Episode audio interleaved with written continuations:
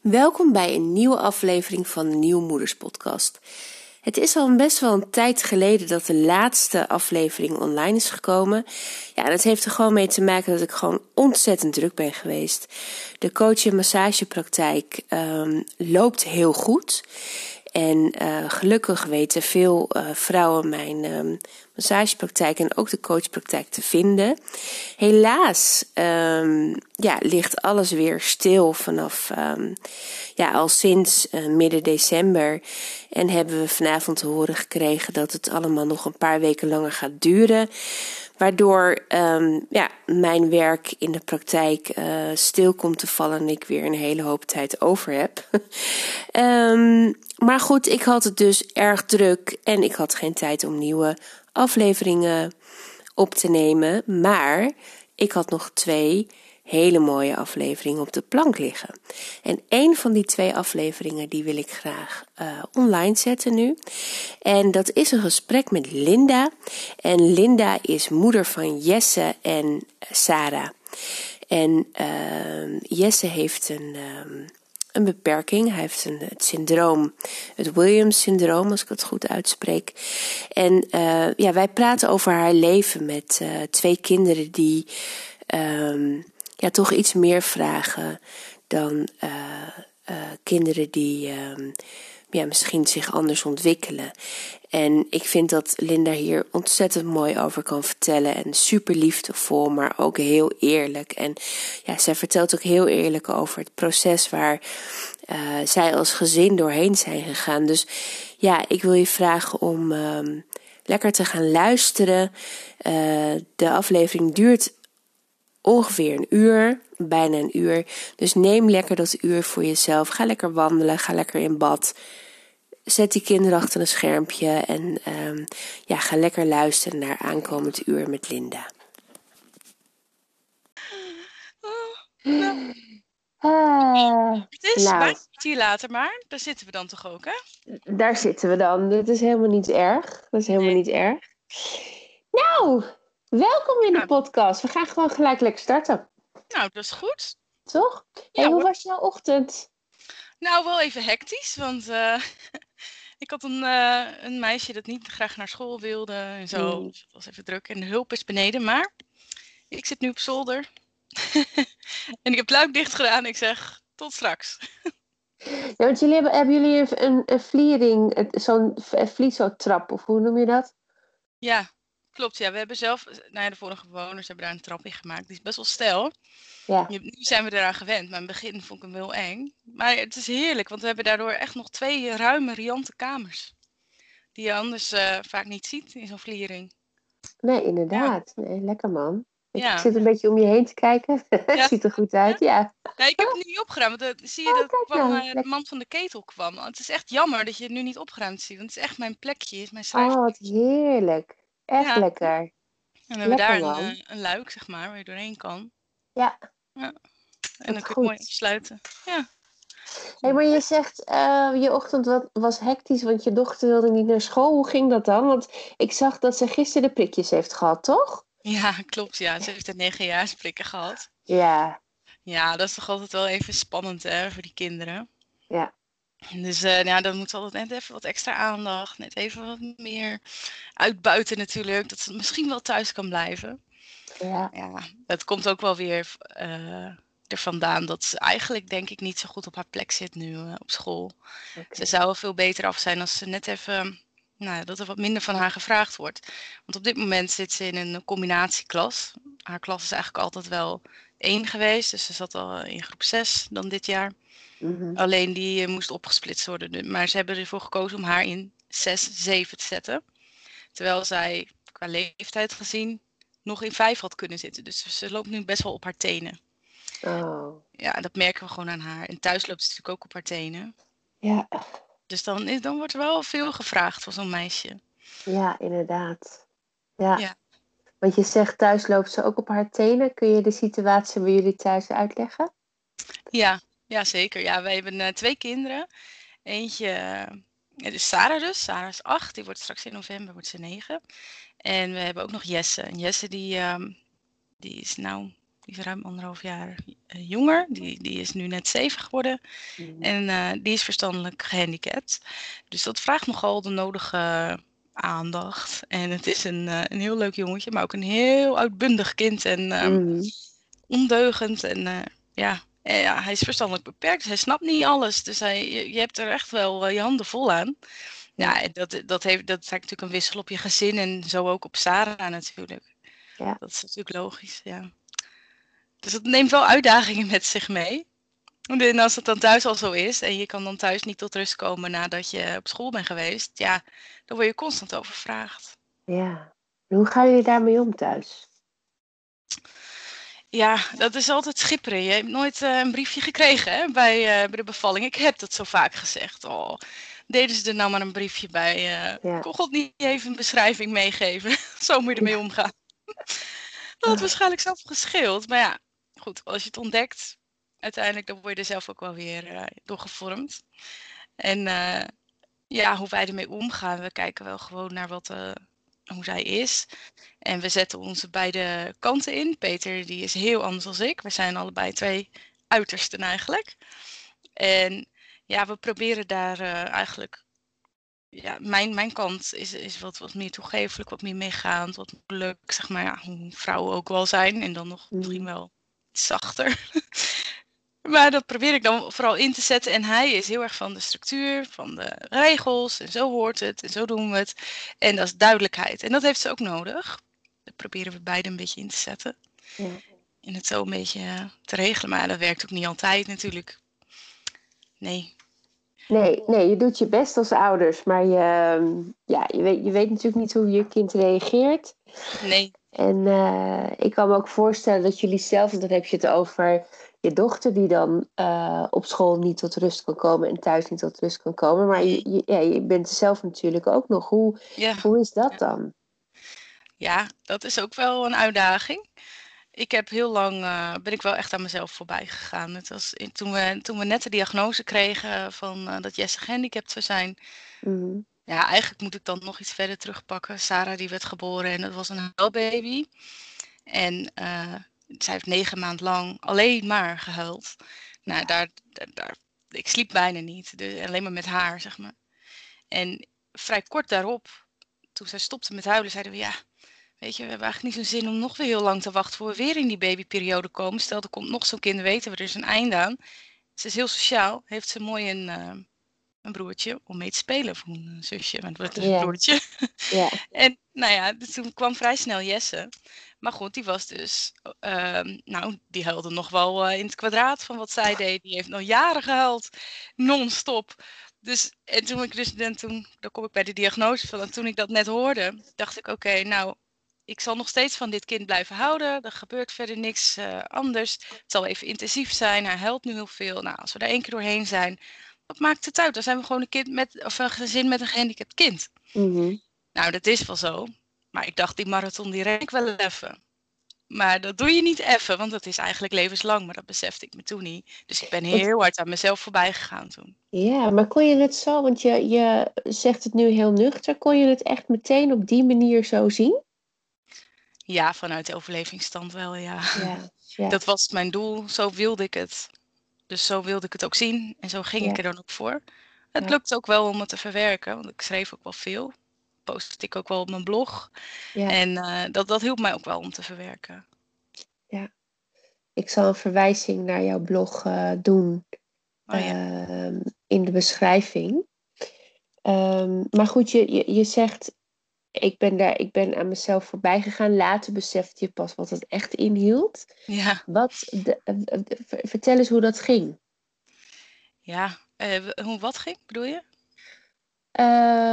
Dat besef, de praktijk met een kindje als Jesse. Ja, in principe veranderde niks aan hem. Ik heb hem zo gekregen toen hij geboren werd. En nou, eigenlijk veranderde niks nadat mensen zeggen van... Oké, hij heeft dus het syndroom, het Williams-syndroom. Maar er verandert wel iets aan je perspectief. Want je hebt wel dromen voor een kind. En je hebt toch een enig idee als je zwanger bent. Dat je denkt, nou dan moet ik me voorbereiden. Want misschien houdt hij wel van voetbal. Of nou dan moet ik dit en dit en dat. Ja. Nou, dat valt een beetje in duigen. Je hebt zoiets van, ja maar waar eindigt het dan? En hoe ziet het er dan uit? En dat weet je dan niet. Die toekomst ligt helemaal open. En ergens is dat een soort... ja, ze noemen dat rouw of afscheid nemen van dat. Maar tegelijk dacht ik wel van, het heeft ook een keerzijde. Want het is ook iets heel moois. Want wij vullen dat dus blijkbaar heel vaak in met hoe je het verwacht. En wij gingen er nu blanco in. En nu is het dus niet erg. Maar waar het schip strandt weten wij ook niet. En dat weet je eigenlijk met geen enkel kind. Alleen heb je daar dan wel een beeld bij. En nu hebben we dat niet. Ja. En dat is echt ook wel bevrijdend. Vind ik ook wel mooi eigenlijk. Ja, ja. Ja, maar ik kan me ook voorstellen dat... Ik vind het mooi dat je hem zo labelt. Hè? Want ik kan me ook voorstellen dat je juist wel een soort perspectief hebt van... Oh, maar hij gaat dus waarschijnlijk niet op zichzelf wonen. Of waarschijnlijk niet trouwen. Of dat je dat dan al op die manier hebt ingevuld. Maar dat je... en dat je het zo kan zien als van... Ja, maar het ligt dus gewoon open. We weten het niet. Mm-hmm. Ja, de standaard is natuurlijk dat je kind wel uit huis gaat en dat soort dingen. Ja, zeker. Dus ja. Het is er beide hoor. Het is er beide. Ja. Het is echt niet alleen maar dat. Dat klinkt ook allemaal heel mooi natuurlijk. Maar nee, het is ook wel dat je eerst... Kijk, je hebt natuurlijk eerst even het doemscenario. Je gaat even van helemaal de ene kant helemaal naar de andere kant. En je denkt, dus het komt helemaal niet meer goed. En hij woont, nou ja, waarschijnlijk misschien op een gegeven moment niet meer thuis. En inderdaad wat jij noemt. Dat is zeker ook wat langskomt. Dat moet ook. Want als je daar niet doorheen loopt, dan hou je daar blind voor. En dat komt altijd nog een keer terug. Want kun je het niet verwerken. Kan je niet zo'n proces doorlopen. Of dan kun je je kind niet helemaal echt zien voor wie die is. Als je niet hier eerst doorheen gaat. En hoe hebben jullie dat gedaan? Hebben jullie daar hulp bij gekregen? In eerste instantie nog niet. Maar goed, ja, zoals je kunt verwachten. En zeker omdat Peter en ik zo verschillend zijn. Trekt zo'n wissel op je gezin. Je kunt het niet zonder hulp eigenlijk. Dus zeker hebben wij er hulp bij gehad. Ja, we hebben heel veel relatiegesprekken gehad. En ja, uiteindelijk dan wordt het hele gezin eigenlijk belast. Dus moet je toch breder gaan kijken dan alleen maar relatietherapie. Ja. Dus nou hebben we ook wel vanuit coaches, dus vanuit waar Jesse de dagbesteding heeft, hebben we dus gezinscoach gehad. En ja, nog veel meer dingen. Sarah heeft ook een tijdje speeltherapie gehad. En eigenlijk zijn we nu ook wel weer een beetje aan het kijken van... ja, hier komt weer een nieuwe fase. Ik heb dit nog nooit meegemaakt, maar er zijn zoveel gezinnen met een gehandicapt kind. Er zijn mensen die al weten, nou zal het nooit 1 op 1 hetzelfde zijn... maar die wel hier doorheen gegaan zijn. Ook met de broertjes en zusjes ervan. Mm-hmm. Waar je van kan leren. Dus wij willen wel we staan echt wel open weer voor nieuwe input. Want het is gewoon echt wel pittig af en toe. Ja, ja. Ja, mooi dat jullie het... maar mooi ook dat die dagbesteding zo'n coach heeft. Ja. Dat is wel een goede voor de... Nou, je weet, ik heb een tijd gewerkt op een behandelcentrum voor kinderen met een verstandelijke beperking. En wij probeerden best wel veel daarin ouders te begeleiden. Maar wij waren degene die de ouders moesten vertellen van... ja. Gaat misschien niet leren praten, hè? Gaat misschien niet naar de basisschool. Dus dan heb je een soort andere relatie met ouders. Maar als wij een soort onafhankelijk iemand hadden gehad die de ouders hadden gecoacht, dat is wel een mooie aanvulling. Ja, zeker. Ja. Ik denk ook echt dat je niet zonder hulp kunt in dit soort situaties. Ja, dan vraagt het wel heel veel van je. En waarom zou je dit wiel nog eens uitvinden? Ja. Ja, er zijn gewoon mensen die er meer overzicht hebben. En je hebt gewoon ook blinde vlekken. En daar ben ik me ook echt van bewust. Mm-hmm. Dus die wil ik ook wel graag zien. Want anders, dan weet je weet gewoon dat je altijd blinde vlekken hebt. En als je daarin dan spaak loopt, ja, dat krijg je dan terug later. Ja. Maar hoe is dat dan voor jou om op zo'n blinde vlek gewezen te worden? Want dat... Vind ik wel moeilijk. Ja, het is ook ergens wel moeilijk. Misschien is het ook wel juist dat ik er open voor sta en naar zoek. Om niet overvallen te worden daarmee. Misschien is dat ook wel zo. Ja. Omdat je toch al weet dat er dingen niet goed zullen gaan. Ja, dat doet iedere ouder heeft dat. Maar ik wilde dan graag al voorbereid zijn. En als ik dan al daarmee kom, dan heb ik me al een soort van beschermd. Oké, het komt. Ja. En heb ik me daar ook al op ingesteld. Ik denk dat dat wel zo werkt, ja. Want, nee, als het onverwachts komt, dan vind ik dat ook wel lastig, hoor. Dan, ik probeer het echt zo goed en zo kwaad te ontvangen, maar dat komt al heel hard binnen natuurlijk. Want je doet zo je best. Ja. En je denkt dat je het allerbeste doet van wat je kan. En als het dan toch iemand kritiek op heeft, nou laat ik niet iedereen in mijn leven spreken, hoor. Natuurlijk zijn er wel mensen die dingen zullen vinden. Over het algemeen krijg ik niet echt dat soort dingen terug. Ik denk wel dat we wat meer in liefde elkaar mogen helpen. Ja, denk ik ook. Als het niet veroordelend is, denk ik dat we elkaar heel erg tot tegen kunnen zijn. Want hoe is dat voor jou dan? Want als moeder met een kind zonder beperking heb je al heel veel adviezen die je krijgt. En opmerkingen en blikken en soms oordelen dat je dat niet zo heel leuk is. Hoe is dat als je een kind hebt met een beperking? Ja. Ik sta daar toch een beetje in van dat het eigenlijk, mensen kunnen er wel wat van vinden. Mm-hmm. En het kan je natuurlijk ook ergens wel raken. Misschien heb ik me daar ook wel voor afgesloten, dat weet ik niet. Maar ik heb wel dat ik me heel erg besef dat ik denk, ik heb dit kind. En hij wijkt inderdaad af. Hij voldoet niet aan de norm. Mensen vinden dat misschien gek. Ze zijn niet gewend. En dat vind ik eigenlijk wel logisch. Ik denk van, als ik geen gehandicapt kind had, dan had ik misschien ook nog wel even gekeken. En sowieso doe ik dat soms ook wel eens. Als ik iemand zie die afwijkt, denk ik, hey, even plaatsen. Daar heb je gewoon even tijd voor nodig. Om dat te zien en constateren, dat is zo. Ja. En als je die dingen niet dagelijks ziet, nou, dan is dat wel even... daar heb je gewoon even een paar seconden voor nodig. En dan denk ik, dan moet je niet als moeder meteen de afwijzing voelen. Ik denk dat het heel erg uitmaakt in hoe je zelf... je eigen houding is in hoe je daarnaar kijkt. Of je daarin die afwijzing dus laat binnenkomen of niet. Of dat je denkt, maar je kunt ook het gesprek openen. En dat doe ik eigenlijk meestal. Als mensen kijken, dan denk ik, dan mag ik best even kijken. En dan zeg ik, hij is een beetje anders, hè?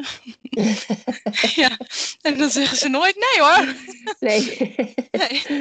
Ja. En dan heb je al gelijk een opening. En dan kunnen mensen ook gewoon wel dingen vragen. Ja, sommigen zijn wel wat onbeholpen daarin. Omdat ze dan denken van, wat moet ik hiermee? En dat neem ik ze niet kwalijk, denk ik, Het is beter dat we het er even over hebben en dat ze dan daar kennis mee maken dan dat je het gaat ontwijken. Ja. Dus ik heb wel eens gehad, dat deed me toen wel zeer. Dat was in een speeltuintje en ik kwam nog niet zoveel met Jesse buiten, want ik kon heel weinig prikkels kon hij hebben. En zelfs de wind en aankijken, aanraking was al een prikkel. Eigenlijk is Jesse gewoon een zwangerschap te vroeg geboren. Hij had gewoon nog een zwangerschap in mijn buik moeten zitten voor die klaar was om geboren te worden. Yeah. Dus omkleden was al een prikkel. Dus ik kon niet met hem weg. Dus buiten is altijd wind, altijd kleuren, altijd mensen. Supermarkt, helemaal uit ten boze. Dus ik kwam niet buiten. Tot hij op een gegeven moment natuurlijk iets meer aankon. En ging ik naar een speeltuintje. En in dat speeltuintje kon hij dan een beetje rondstappen.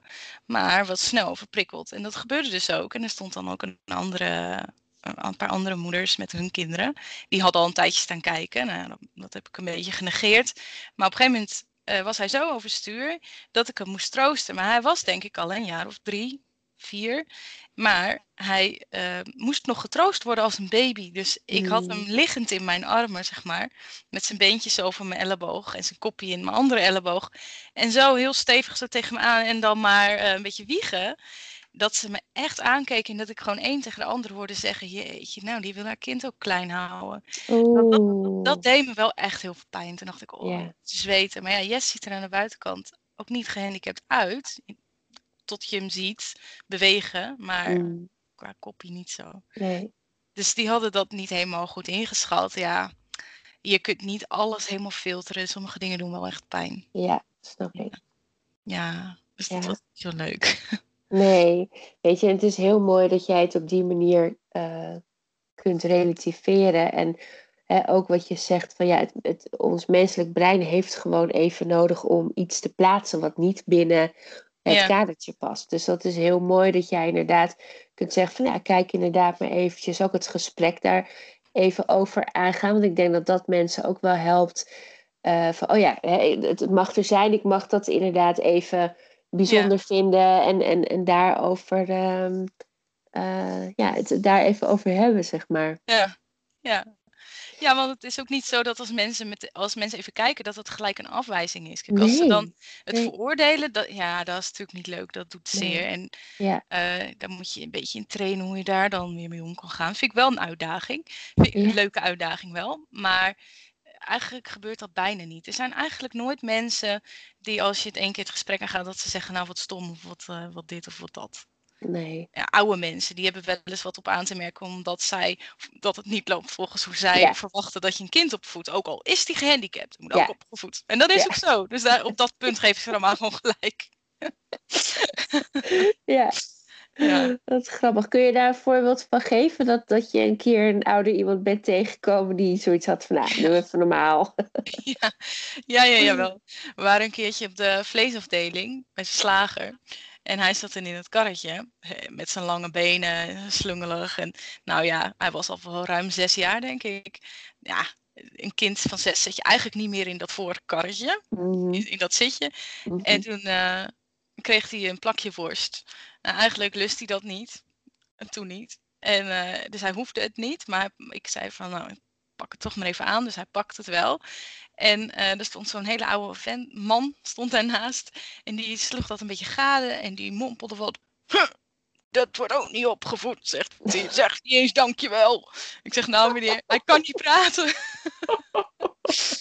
En dus toen keek hij me aan. Oh, nou.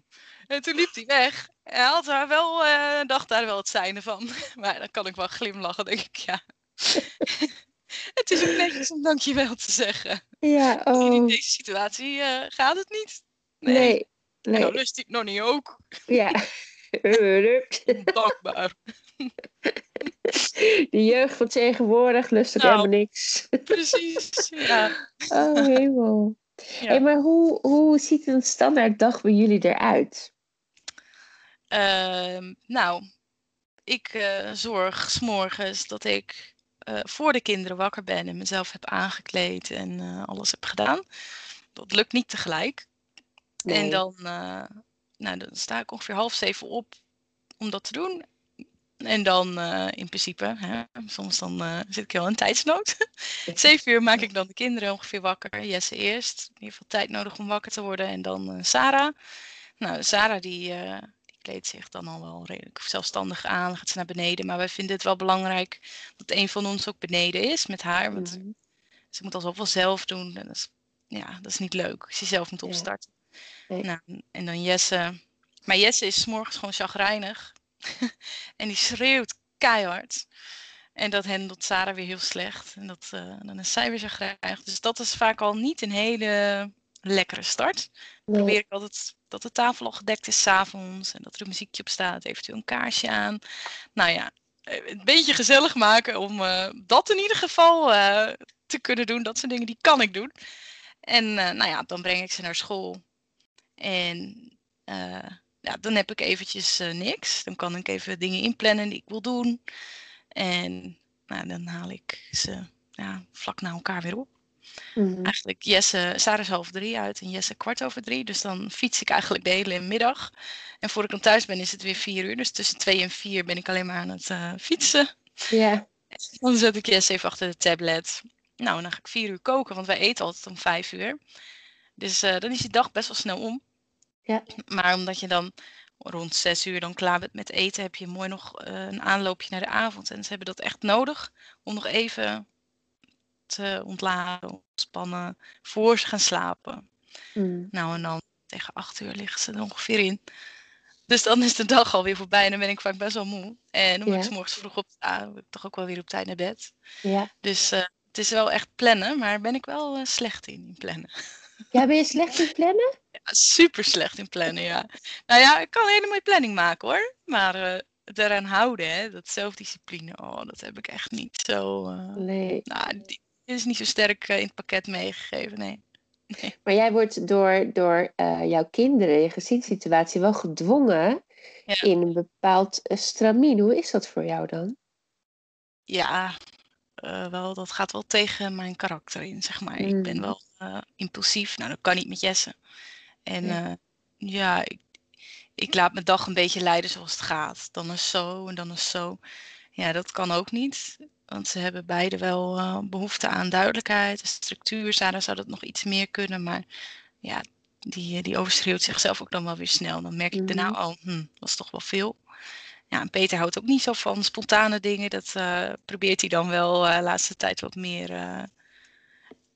daar wat flexibeler in te zijn. En ik probeer dan wel wat meer vasthouden aan de structuur. Ja. Dus we komen elkaar een beetje tegemoet in het midden. Ja. Dus dat vind ik wel eens lastig. Dus ik moet ook echt wel af en toe vrij plannen.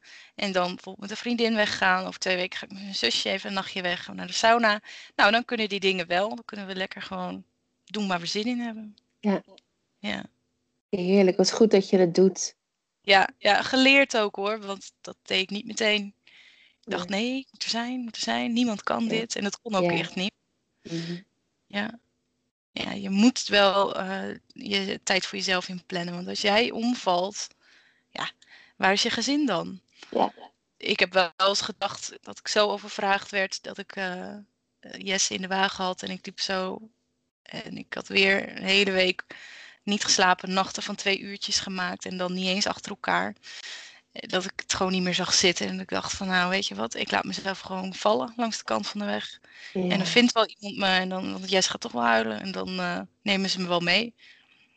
Dat ik echt gewoon het licht niet meer zag. Nee. Maar goed, mijn moeder was er gelukkig ook in die tijd. En die heeft ook heel veel opgevangen. En die zei ook, Lin, je moet ook aan jezelf denken. Dit kan ook niet. Je moet af en toe even weg. Maar ik kon het gewoon niet loslaten. Jesse, hoe je met Jesse omgaat, kwam zo nauw. Moet je iemand helemaal voor opleiden. En dan nog, dan moet iemand het ook kunnen. Want het is echt heel pittig. Dus dat was echt, dat heb ik toen niet... ik zat ook in de spagaat, maar ik had eigenlijk beter voor mezelf kunnen kiezen. Dan was ik niet zo diep hoeven gaan. Maar hoe had dat er dan uitgezien als je dat had gedaan? Als ik wel voor mezelf had gekozen? Ja. Ja, dan had hij misschien af en toe wat meer gehuild. Maar huilen deed hij toch wel. Mm-hmm. En ja, dan was ik misschien wat sterker gebleven. Dan was ik... dan was het misschien niet zo zwart geworden. Mm-hmm. Want het was echt wel... meer overleven dan dat ik echt leefde. En als je natuurlijk ook alleen maar tussen 4 muren zit met 2 kinderen... en eigenlijk geen volwassenen om mee te praten. Want Peter die deed een opleiding en praktijk. Dus ja, die was ook moe of bezet. Mm-hmm. En je leeft samen allebei een soort van in een rouw periode. Omdat je allebei bezig bent een plekje te geven. En we beleefden dat ook nog eens allebei heel anders. Yeah. Ja, dan ontmoet je elkaar niet echt meer. En zit je met z'n tweeën eenzaam te zijn in hetzelfde huis. En dat is niet bevorderlijk. En als je dus leuke dingen blijft doen en elkaar wel blijft zoeken, denk ik. Als we die weekenden wel blijven doorzetten, af en toe even weg te gaan... even tijd voor jezelf, dan hou je het toch een soort van leefbaar, denk ik. Mm-hmm. Ja. En dat is voor je gezin gewoon beter, ook voor de kinderen. Ja, maar ik kan me ook voorstellen dat je niet zo denkt op zo'n moment. Want je bent aan het overleven, wat je al zei. Ja, enorm. Ja, je zit alleen maar in je kokonnetje eigenlijk. En je bent bezig die marathon te rennen. En op een gegeven moment dacht ik, ik hou die marathon niet vol. Maar dat was het ook niet. Het was een duurloop. En dan moet je even een tandje zachter gaan. En dan maar een beetje doorgaan in plaats van dat je volaan alleen maar doorgaat. Dat kan niet. Ja, nee, dat kan niet. Nee, weet je, je hebt 2 kleine kinderen. Je hebt, ik weet niet of je toen die periode waar je nu over vertelt al de diagnose had van Jesse. Ja. Dan ben je dat aan het verwerken. Je bent zo ja, het is ook niet gek dat je dat op die... Ik vraag me af of er veel ouders zijn die dat op zo'n moment heel blij en lachend en al gelijk alle hulp troepen en alle... Nee, dat heb je niet. Dus ja. Nee, ja. En het is ook een veelgemaakte fout. Ja, moet je het fout noemen. Het is een valkuil wel. Dat je eigenlijk jezelf wilt wegcijferen voor je gezin. Dat doe je als moeder al best wel snel. Ja. Maar als je echt zo'n zorgintensief kind hebt, dan kan je dat niet volhouden. Nee. En zou dat voor moeten zijn. Ik zou er wel voor willen pleiten dat er wat beter... dat mensen met een gehandicapt kind met name dat beter worden voorbereid en opgevangen van wat er ze te wachten staat en waar ze op moeten letten. Zoals dus tijd voor jezelf nemen, gewoon doen. Ja. Ook al kan het niet, het kan altijd. Want als je echt wegvalt, dan moet het ook. En dan ben je nog veel verder van huis. En dat zag ik ook wel eens voor me, dacht ik wel dadelijk, dan moeten ze me opnemen en zit ik in een gesticht. Mm. En dan is mijn gezin echt... Dus ja, dan valt echt alles uit elkaar.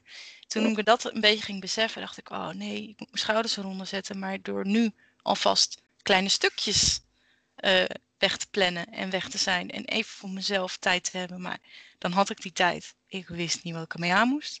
Nee. Ik wist gewoon niet wat ik moest. Ik zat daar alleen maar voor me uit te kijken. Te denken, ja, wat vind ik dan leuk? Wat wil ik dan? Ik was gewoon helemaal bleu, oud. Ik wist het niet. Nee. Maar goed, dat was zelfs al nuttig om weer te komen tot te ontdekken wat ik dan leuk vond. Maar ik moest echt terug naar mijn kindertijd, wat ik toen leuk vond. En dat dan maar gewoon doen. Mm. Terwijl je op dat moment misschien ook nog niet echt van geniet. Maar ja, je bent wel even zonder kinderen. Ja. Ja. Je moet die uitknop vinden. Je staat constant aan. En hoe heb je die uitknop gevonden? Of ben je die nog steeds aan het zoeken? Ja, langzaam denk ik wel dat ik hem gevonden heb. Maar als je heel lang aanstaat, is het wel moeilijker om even uit te gaan dan dat je dat met regelmaat eventjes doet. Mm-hmm. En ik denk wel dat dat nu beter gaat. Ik heb nu ook een plekje dus op zolder. Yeah. En ik zei ook van ik heb dat nodig. Want als ik dan gewoon zeg, oké, ik pak even een kop koffie, ik ga op de bank zitten en ik doe even niks. Terwijl iedereen er nog is. Ja, dat kan ik niet, want ik ben gewoon impulsief en ik ga me dan toch bemoeien en toch even zeggen, Peet, Jesse moet plassen hoor. Ja. Sarah, doe dat eens niet. En dan ben ik me nog gaan bemoeien met alles. Ja, ja.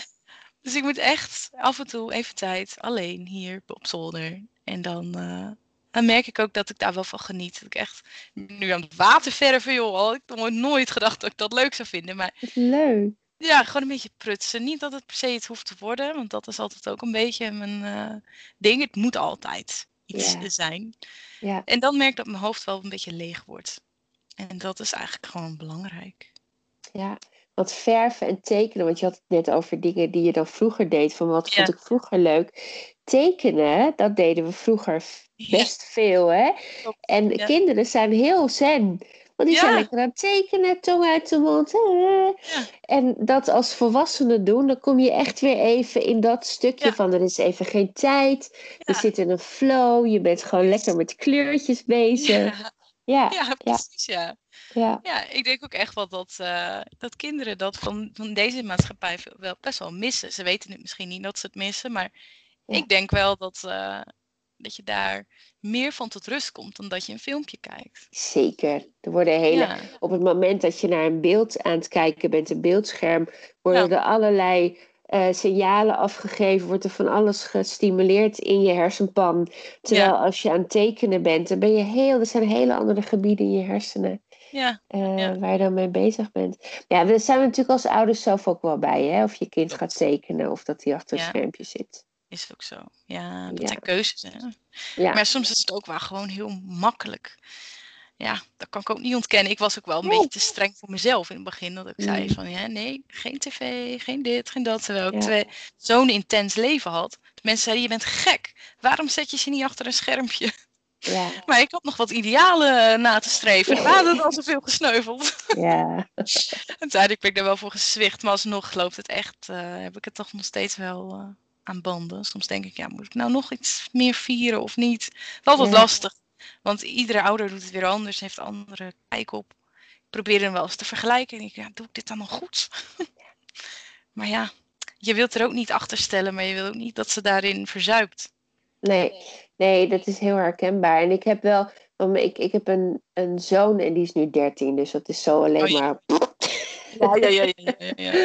aan vastgeplakt. En ik denk dat bij pubers dat dan weer even iets anders is. Maar ik merk wel als ik tegen hem zeg van... joh, het is nu echt even geen schermpje meer. Ja. Dan wordt hij heel creatief. En dan gaat hij... Want hij houdt heel erg van tekenen. En nou, knutselen niet, maar wel tekenen. Ja. Dus dan pakt hij... Want ik ben ook aan het waterverven. Oh ja? En ja... En dan zit ik wel eens aan tafel en dan pakt hij ook wat erbij. En dan, dus het kan echt wel, maar je moet, het vraagt inderdaad wel iets meer van jezelf. Ja. Maar ik denk als je gewoon ook weet van ja, weet je, ze worden... Het is niet erg dat een kind zich verveelt, want dan gaat het wel op zoek naar dingen om te doen. Als je dat een beetje in je achterhoofd hebt, dan... Klopt. Komt wel goed. Ja, verveling schijnt ook heel nuttig te zijn, hè? Zeker, daar komen de mooiste ideeën van. Ja, dat merk ik ook wel, hoor. Nu ik af en toe uit kan zijn. Dat begon met in bad gaan. Dan ging ik gewoon maar in bad. En dat was natuurlijk heerlijk. En een beetje magnesium erin, dat is zo fijn. Dan, je spieren ontspannen daar meer van. Ja. En toen ineens kreeg ik allemaal ideeën. En ik blogde natuurlijk al wel wat. Ja. Maar ik kreeg allemaal wilde ideeën over schrijven. En ik wilde uiteindelijk dit nog schrijven en dat. En eigenlijk dacht ik moet nu een laptop hebben. Ja. Nou, bad weer uit. Typen. Wat goed. Ja, als je niks gaat doen, dan komt het ineens. En als je het wil en ik ga ervoor zitten. Ja, dan zit ik soms al een uur uit het raam te kijken. En denk ik, ja. Wat zal ik eens? Nou, dan komen ook wel weer andere dingen in voor natuurlijk. Maar het type lukt dan weer niet. Nee, maar ik vind dat heel herkenbaar. Want ik... en dat had ik ook toen ik moeder werd. Ik hou zo van lekker mijmeren. Ja. Gewoon, ik heb ook altijd dagboeken bijgehouden. Ja, ik ook, ja. En dan gewoon uren zitten met zo'n dagboek. En een beetje erin tekenen. En een beetje gedichtjes schrijven. En toen werd ik moeder. En daar heb je dan geen tijd meer voor. Nee. En nu ben ik best wel druk met mijn praktijk. En ik merkte dat ik de laatste tijd iets meer tijd vrij ging plannen ook. Want ik zat gewoon helemaal bomvol de hele tijd. Ja. En dat ik nu echt weer af en toe tijd heb om even mijn dagboekje te pakken. Gewoon even zitten. Ja. En ik zit nu ook boven. Vind ik ook heerlijk om... ook lekker boven te zitten. Al heb ik alleen een hondje die nu beneden zit, maar toch. Ja. Weet je, toch een soort plekje. Van, echt, hè? Ja. Een soort van in de rust. En dan komen de mooiste ideeën inderdaad bij je naar boven. Dat is heerlijk, Ja, precies. Dat is echt lekker. Ja. En als je het ook herkent dat het jouw plekje is, dan kun je dat dus ook loslaten allemaal. Als je dan toch nog weer beneden zit, ook al is er niemand... Ja. Dan zit je toch nog wel weer in die situatie. Ook al is er niemand. Terwijl als je dan naar je plekje gaat, dan herken je dat als de rust. Ja, grappig hè. Maar dan denk ik van mij, het is zo leuk beneden. Dus waarom heb ik dat dan niet als ik beneden zit? Ja. En dan moet ik van mezelf weer, dan ga ik beneden zitten. Ja. En dan denk ik, daar komt er niks van. Nee. Daar komt er niks van, nee. Hey, jij had het net over, en ik denk dat heel veel moeders dat herkennen, maar vooral... veel moeders met een kind met een beperking. Ik ben degene die het best weet wat goed is voor mijn kind. Er kwam een dag dat Jesse naar de dagopvang moest. Ja. Hoe was dat voor jou? Ja, ook wel lastig. Ja, dan moet je het loslaten. Ja. Ja, loslaten is wel... heb ik al wel vroeg moeten leren. Natuurlijk in het ziekenhuis ook. Alleen dan heb je zoiets van, die weten het. Toen kende ik hem natuurlijk eigenlijk misschien nog wel minder goed dan de artsen. Ja. Maar op zo'n moment, dan, hij was denk ik, wat was die, 3 of zo, dat hij daarheen ging. Mm-hmm. En hij kon eigenlijk nog bijna niks aan, dus we gingen eerst voor een dagdeel in de week. En dat voelde echt als een hele dag en zo intens. Ja. En ik heb echt een helemaal geschreven. Ik moest mezelf beheersen om niet een heel begeleidingsplan te schrijven. Ja, hier heb je hem. Je hoeft het zelf niet meer te schrijven. Als je en dat dan nog samen te vatten terwijl ik het overhandigde. Want ja, ze moesten er wel op letten dat ze ook zijn vestje wel tijd aanging en weer uit. Want ja, hij houdt slecht warmte vast en nou, al die dingen. Ja. Je wilde eigenlijk alles overdragen. Maar toen dacht ik, ja, hij moet ergens ook een keertje zijn eigen leven gaan krijgen. Je moet op een moment toch gaan zeggen, oké, hoe jij het doet is jouw manier, als het maar werkt. En als ik zie dat het fout gaat, dan grijp ik in. Mm-hmm. En dan werkt het toch ook nog wel op andere manieren. En soms bleken die andere manieren nog wel beter te zijn ook. Ja. En dan leer je daar toch wel weer van. Maar is ook niet leuk altijd. Dan denk je, nou, ik dacht dat ik dat uitgevogeld. Heel veel moeite ingestopt. En dan zijn er van die professionals die zeggen dan van, ja, maar als je het nou zo doet. Nou, dat heeft mijn ogen wel geopend. Ik dacht, oh ja, ik kan ook wel om hulp vragen. Ik kan ook anderen inzetten. Mm-hmm. Ja, maar later was het niet leuk. Ik heb de hele tijd thuis gezeten en de tijd uitgezeten dat ik weer mocht. Oh, ja hè? Ja. En wat, is er een moment geweest waar je het makkelijker kon loslaten? Of is dat nog steeds lastig? Nou, ik kan het nu wel makkelijker loslaten, ja. Ja, hij wordt natuurlijk ook wel wat groter. Dus hij kan wat meer aan. Dat is vooral heel... fijn. En dat is denk ik sinds een jaar echt met grote sprongen gegaan. Dat komt ook omdat hij nu voor het eerst een beetje begint te praten. Ook dan is hij al 7. We hadden elke keer gedacht van nee, dat komt. Volgend jaar gaat hij vast praten. Nee, volgend jaar. En dan als je dat zo vaak moet uitstellen. Dat was wel elke keer een teleurstelling. Maar nu begint hij wel op zijn manier wat te communiceren. Steeds beter te praten. Ja, dan kun je hem makkelijker loslaten. Want dan kan hij voor zichzelf praten. Ja, kan niet voor zichzelf opkomen. Ja, want wij moesten eerst grenzen voor hem aangeven. Mm-hmm. En die grenzen zag je niet aankomen. Dus je moest al van tevoren incalculeren. Oké, zo lang kan hij bijvoorbeeld aan om iemand aan te kijken. En dan moet je het afkappen. Ook al lacht hij nog zo hard. Want daarna, als ik langer dat doe, dan heb ik hem vannacht. Ja. En dat werkt ook echt zo. Maar hij ontwikkelt ook wel wat. Dus je moet af en toe even uittesten of het wat langer kon. Ja, en dan ben je weer de sjaak. Want dan komt hij s'nachts. Ja, ja. Ja. Dat vond ik echt wel de zwaarste tijd. Nu begint het wat leuker te worden. Nu begint het opvoeden ook wel wat meer. Oké. Hier was het vooral afschermen. Nu is het afremmen. Ik vind het zo mooi dat jij... Als ik jouw stories kijk over hem, hij houdt heel erg van die mechanische dingen, hè? Ja. En van alles wat beweegt en wat... Dat jij hem echt even gewoon die ruimte geeft om van, ga maar naar die roldeur... Of roldeur, draaideur. Nou, kijk maar hoe dat... En dan lopen de mensen langs. En hij is lekker enthousiast en maakt bewegingen en geluid. En ik vind het zo mooi om te zien. Ja, hè? Ja. Ja. Ik ook. Ja. Ja, ik vind het heel leuk. Ja. Het is gewoon echt zijn hobby. Ja. Dat is helemaal leuk. Oh, zo leuk. Ja, die schuifdeuren, dat zijn het helemaal. Ja. En weet je, mensen vinden dat vaak ook wel gewoon leuk om te zien hoor. Ik zie 9 van de 10 keer mensen vriendelijk glimlachen en eens even kijken van, hé, wat doet hij nou? Ja. Ik vind het wel echt heel leuk om te zien, ja. Ja. Dus dat wil ik dan ook wel delen. Dan denk ik, anderen vinden dat toch ook gewoon leuk. En dat blijkt dan ook, ja. Ik denk dat jij, doordat je zo open bent over je kinderen,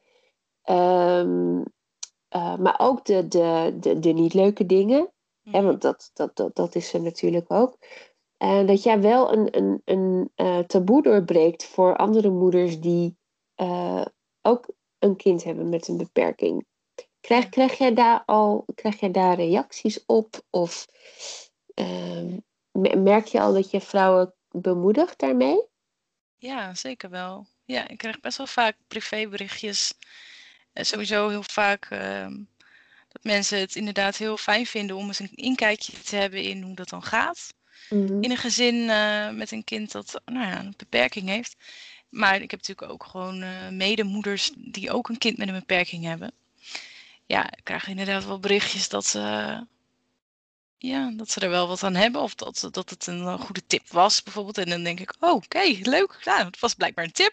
Ja. Ja, omdat ik dingen dan uitleg waarom ik ze doe. En hoe dat dan kan. En waarom dat voor de prikkelverwerking bijvoorbeeld helpt. En, ik vind het namelijk heel leuk om helemaal uit te pluizen wat dat voor de psychologische kant ook doet. En daar kan ik mijn kind het best mee helpen. En het verzadigt mijn gevoel van alles willen snappen. Ja.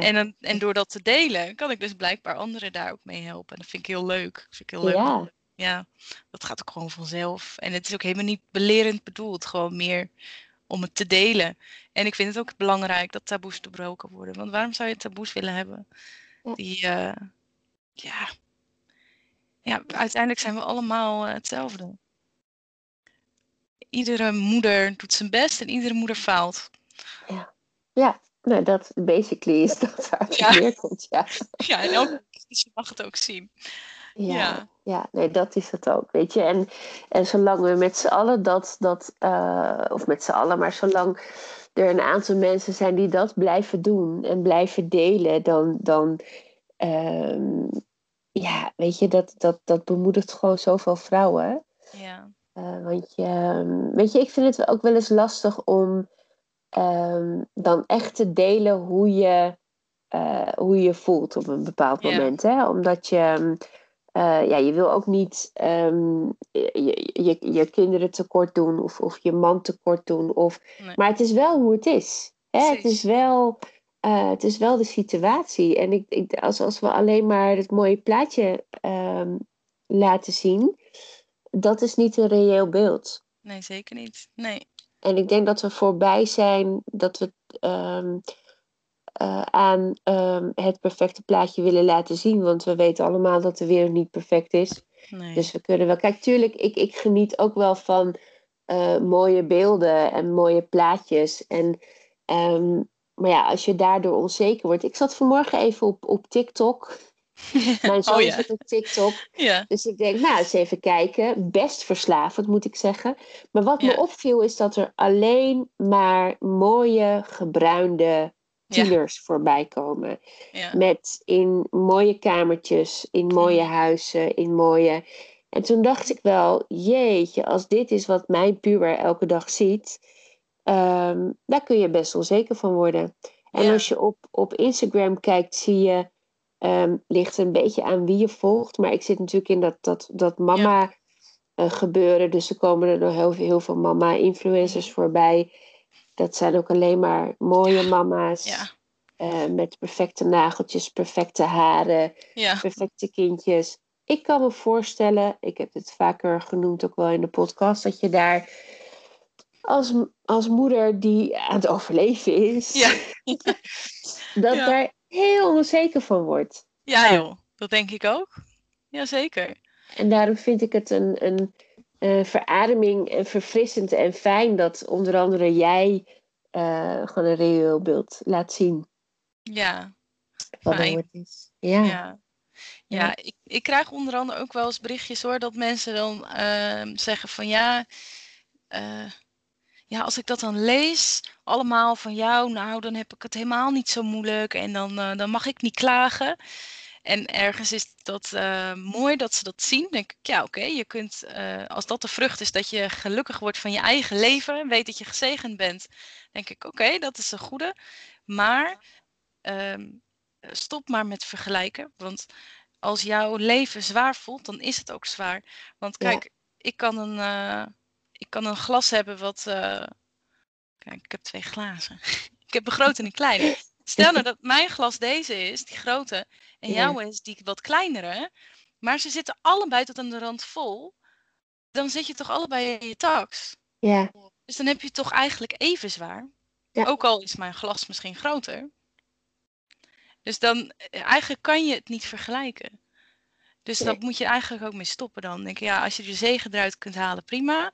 Maar je moet je echt niet minder voelen of denken... ik mag niet klagen. Want je moet wel je ei kwijt kunnen. En ook gewoon serieus nemen hoe jouw situatie op dat moment is. Klopt. Als je dat dan niet gaat zien, dan ga je jezelf voorbij. Nou, dan heb je pas problemen. Dan wordt die misschien wel net zo groot. Nee, inderdaad. En dat stoppen met vergelijken, dat is echt... Weet je, ik kan me wel voorstellen als je wat onzeker bent... dat je denkt van, even kijken hoe die het doet bijvoorbeeld.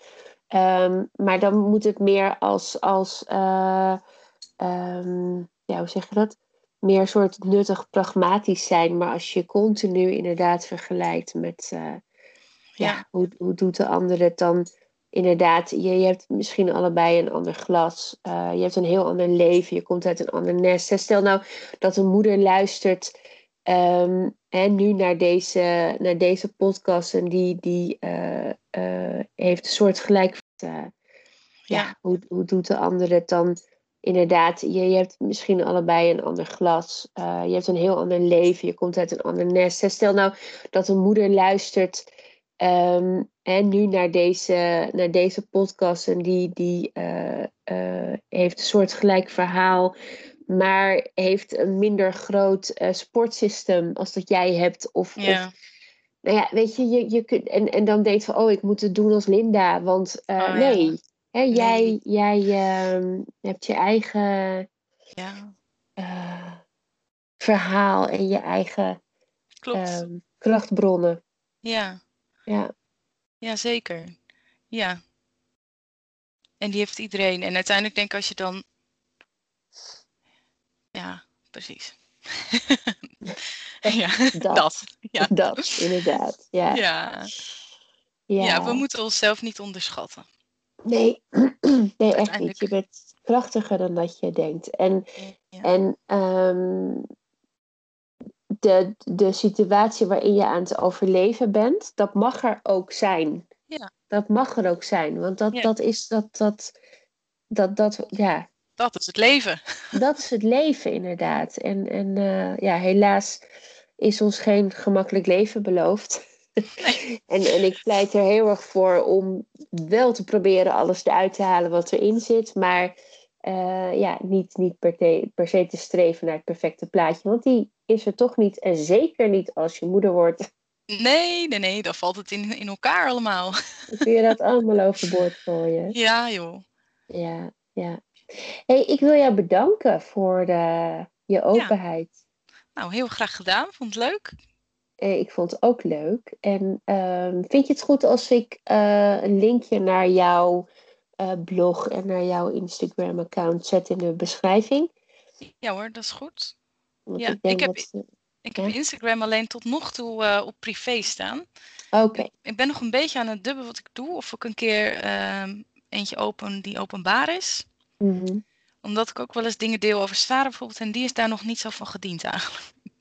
Ja. En dat ik denk, mijn zusje wees me de laatst nog op. Ze zegt, het is wel kwetsbaar wat je over haar schrijft. En zij is nogal gevoelig daarvoor. Voor Jesse maakt het wat minder uit. Ja. Dus dat ik misschien eentje open die alleen over Jesse gaat of zo. Dat weet ik nog niet precies. Maar je mag het gerust erin zetten. En als het verandert, dan laat ik het wel weten. Ja, dat is goed. Dus zet ik sowieso over jouw blog erin. Ja. Want die is openbaar. En... ik denk dat heel veel moeders gaat bemoedigen en helpen. Ik hoop het. Nou, dankjewel voor je tijd. Ik vond het een leuk gesprek. Ja, nou dankjewel insgelijks. Hartstikke goed.